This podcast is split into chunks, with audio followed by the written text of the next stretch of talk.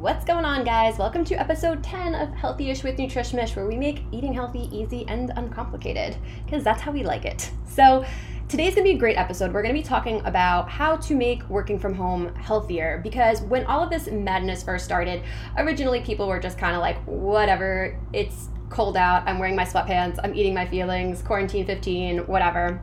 But I've been hearing about a lot of companies, insurance companies and some people that work in New York City saying that, you know what, we don't really need you guys to come into the office, so you guys are going to be working from home till the end of the summer, till September, till the end of the year even, I've heard. So because this working at home thing might be happening a little bit longer than we maybe originally anticipated, I wanted to make sure that you guys had some great strategies so that you guys are still healthy while working from home, because it's hard working from home, and it's so important that your habits are kind of in line with your overall goals for yourself, because, if this isn't going away anytime soon and you're going to be working from home a little bit more, it's not harder. We just have to create some routines. So I'm going to go over 5 strategies for you, and I want you to implement some of them. And if you do, take a screenshot of this episode and upload it to our social media platform of choice and tag us in it and tell us which one you implemented and how it helped you. And I would love to hear that. So just make sure you're following us at NutrishMish on the Insta, on Facebook, on all those good platforms, and tag me if you guys implement any of these strategies. Okay, so strategy number 1.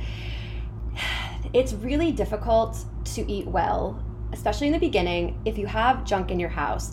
And everybody's household culture is different with this. I remember when I first started working in the field, I had this woman, and I was speaking to her, and she was like, everyone eats dessert every day. And I was like, no, not everyone does. Some people do, but not everyone does. And she almost got angry with me. She's like, no, people eat dessert every day. Like, that's just what people do. You're a nutritionist. Like, you're not in touch with that kind of stuff.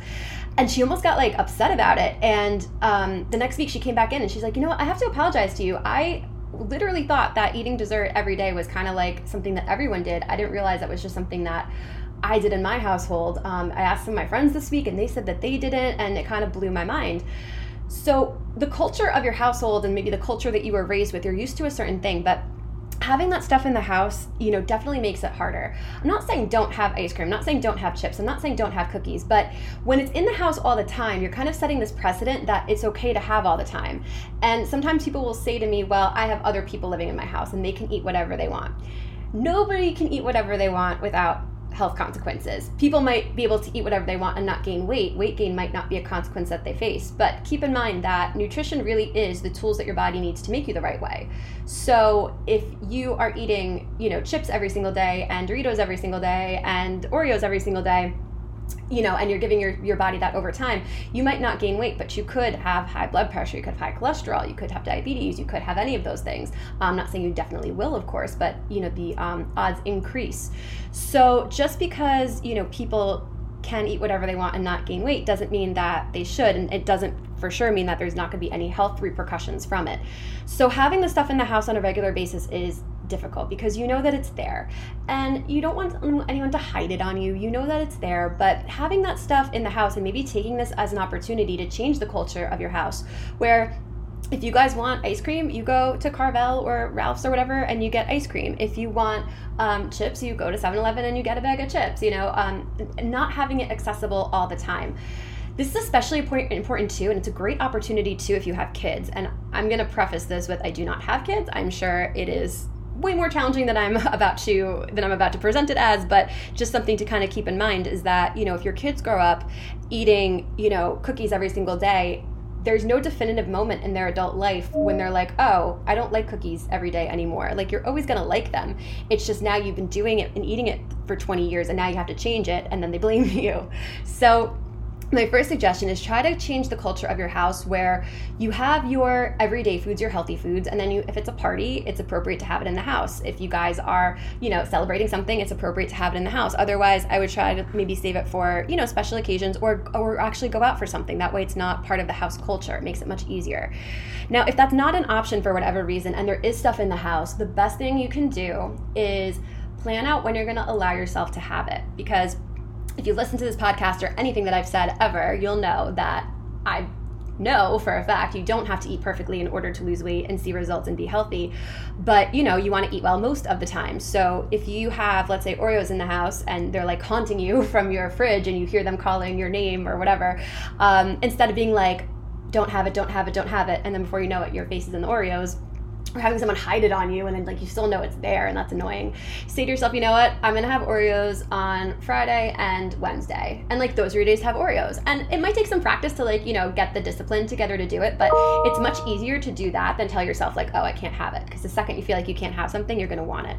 So work on shifting the culture of your house to either not having junk in your house on a regular basis, but still go out for it when it's appropriate, of course. Or if that's not an option, take inventory of what's in your house that you actually really want and plan out when you're gonna allow yourself to have it, and just make it maybe less than your body is used to currently. And that's a really good, solid strategy that I've seen work in thousands of people. So that's one thing that you can do. So that's number one, is dealing with the junk and dealing with the stuff in the house. Number two is try to schedule in activity. I've been having a difficult time because the gyms have been closed, right? So I'm lucky enough where I have a gym right downstairs in my apartment complex. I also even belong to a gym, but you know, that's been a little bit challenging. And at first, you know, the novelty of doing stuff at home was kind of fun.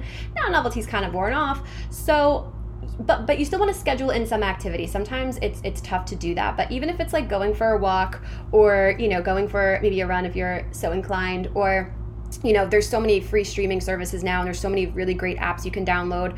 But it's important to kind of know the time that it's going to happen, and schedule that out for yourself, and just make it like a non-negotiable part of your day. It's not a part of your day because, you know, only if you get all of your work done, and it's not a part of your day if you have time. It's got to be like a mandatory part of your day. Otherwise, it'll never happen.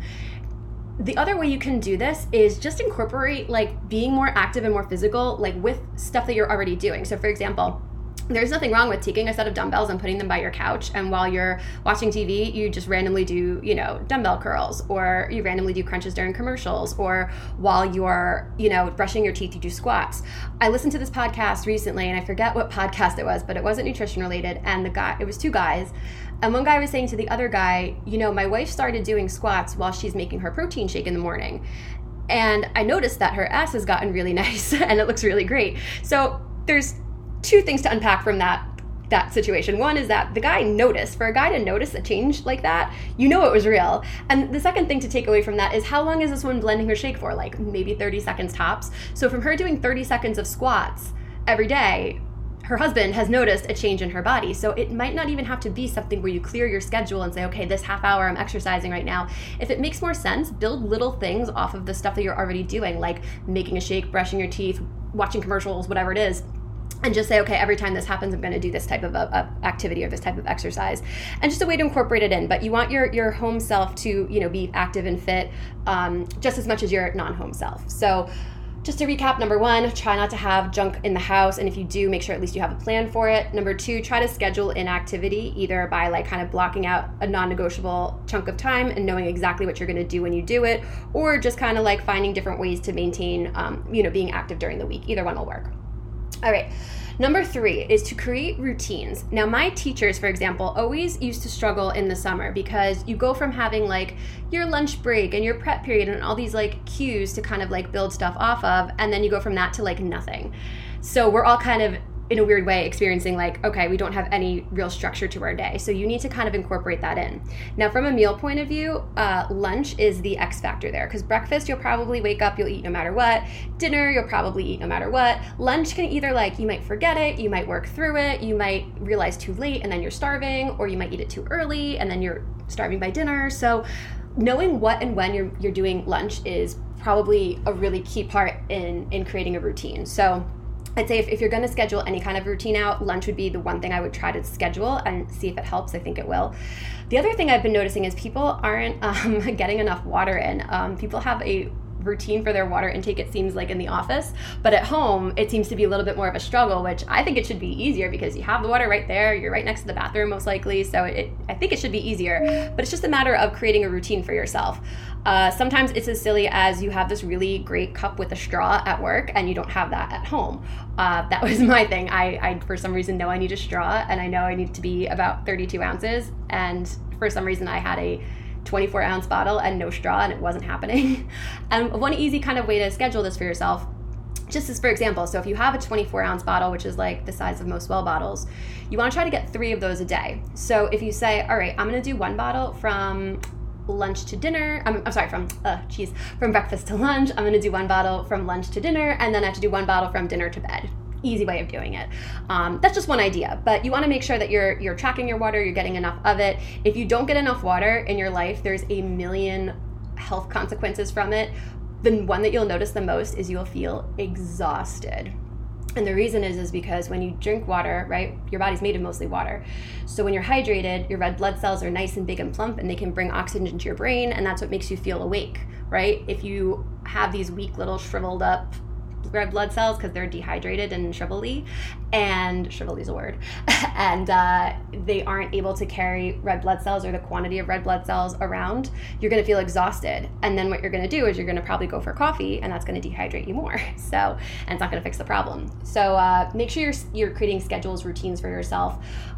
When is your workout going to be? When are you having your water? When are you having lunch? Are your meals kind of mapped out? Which brings us to number 4, have your meals planned for the week. What I do every week, and if I don't do this, it doesn't work, I have a little post-it note and I write breakfast, and I write whatever my breakfasts are gonna be for the week. I write lunch, and I pick one lunch thing for the week, and then I write Monday, Tuesday, Wednesday, Thursday, Friday, Saturday, Sunday, and then every day I write what the dinner's gonna be. Does that plan work out perfectly every week? Not one time, but at least I have the stuff, at least I kind of have a general idea, and if I want to like have Monday's dinner on Tuesday or Tuesday's dinner Wednesday, I can do that, but at least I don't have to think about it, because you guys have so many responsibilities right now. You guys have kids home, you guys are homeschooling, you guys have spouses home, like it's a lot right now, and you don't want to have to think about this once the week starts. Nobody wants to deal with what are we doing for dinner tonight at like 5 o'clock after you just worked a whole day. So have all of this kind of stuff planned out. You'll know you'll have this stuff in the house, and then if you have to execute without thinking about it, it makes life so much easier. So make sure that you have your meals more or less planned out for the week. It'll make it so much simpler. Number 5, careful of getting into habits like drinking wine every night or things like that, because they're so easy to get into and then they're so hard to get out of. So I know a lot of people, you know, when they're done, you know, with their 5 o'clock Zoom calls or whatever, they kind of like trot over to the bar counter area and they'll pour a glass of wine or they'll make a drink for themselves. This could be a really dangerous habit to get into because it's a really challenging one to break. So to not even get into that habit altogether is huge. I would maybe try to like save it for the weekends, but if you're kind of making that your routine every single day, if we're talking about wine, just for example, and we'll do a whole alcohol one probably next week, so pay attention for that. If you're talking about a glass of wine, like, and nobody pours a 5-ounce pour. People pour closer to 8 ounces or more. If you're doing like an 8-ounce pour of wine, which is probably closer to what you're doing, if not more, it's going to run you like somewhere between 150 to 200 calories. So if you're doing that and just one glass alone every night, which we know one can easily turn to 2 and 2 can turn to 3, et cetera, you know, but just taking that one in, that's an extra potentially 1,400 calories a week that you could be consuming. So I don't mind a glass of wine for sure, but to get in that habit every single night, it's a little bit tricky. And especially with that, because you're making the cue what triggers it, that you're done with work. So if you're done with work and then you automatically go for the wine right after work, you're going to be subjected to that habit 5 times a week. That's a really quick way to build a habit. So maybe save it for your Friday thing, maybe have like a spritzer or something if that's like an easier segue for you, but just be careful with getting into habits that are going to be very difficult to break, given that this is going to be going on for a little bit longer than a month or two, if you are working from home for longer than a month or two. All right, so let's recap. Number 1, try not to have junk in the house, and if you do, at least have a plan for it. It doesn't mean you can't have the junk, but just go out for it. Go out for ice cream, go out for the chips, go out for that kind of stuff. If it's in the house, if it's easily accessible, it's just too simple. And again, it's a good thing to kind of teach your kids if you have younger kids at home that these are everyday foods, these are party foods or once in a while foods, and like that's a very nice way for them to kind of like have an understanding and relationship with food. Number 2, make sure you schedule an activity either by like a non-negotiable chunk of time or just little kind of tiny ways to be active throughout the day, like doing crunches during commercials or showering while you're brushing or crunches while you're brushing your teeth and things like that. Number 3, try to create routines for the areas that you might be lacking in. My 2 suggestions were water and lunch. Make sure those 2 things are happening. Number 4, make sure you're planning out your meals for the week. Nobody wants to deal with somebody saying, what are we doing for dinner at like 5 p.m.? That's annoying. You don't want that. And number 5, be careful of getting into habits like drinking wine every night or things that, you know, might be a little bit tougher to break since this will be going on a little bit longer, maybe for you than we thought. So those are my 5 little things that will make working from home healthier. I might do a part 2 to this, so if you do want a part 2, leave me a little comment, let me know. If you have watched this podcast, if you got something out of it, if you're going to incorporate these tips, take a screenshot of it and tag me on any social media platform. I'd love to see how it's helping and what you're doing. And lastly, next week, we're going to be diving into alcohol. So you're going to know the alcohol, how alcohol works in, how to drink and not make you gain weight, the best drinks to have, the worst ones to have. We're going to cover it all next week. So make sure you check back for that. And I hope you guys have a nice, healthy week. All right. I can't wait till next week. Chat with you soon. Bye.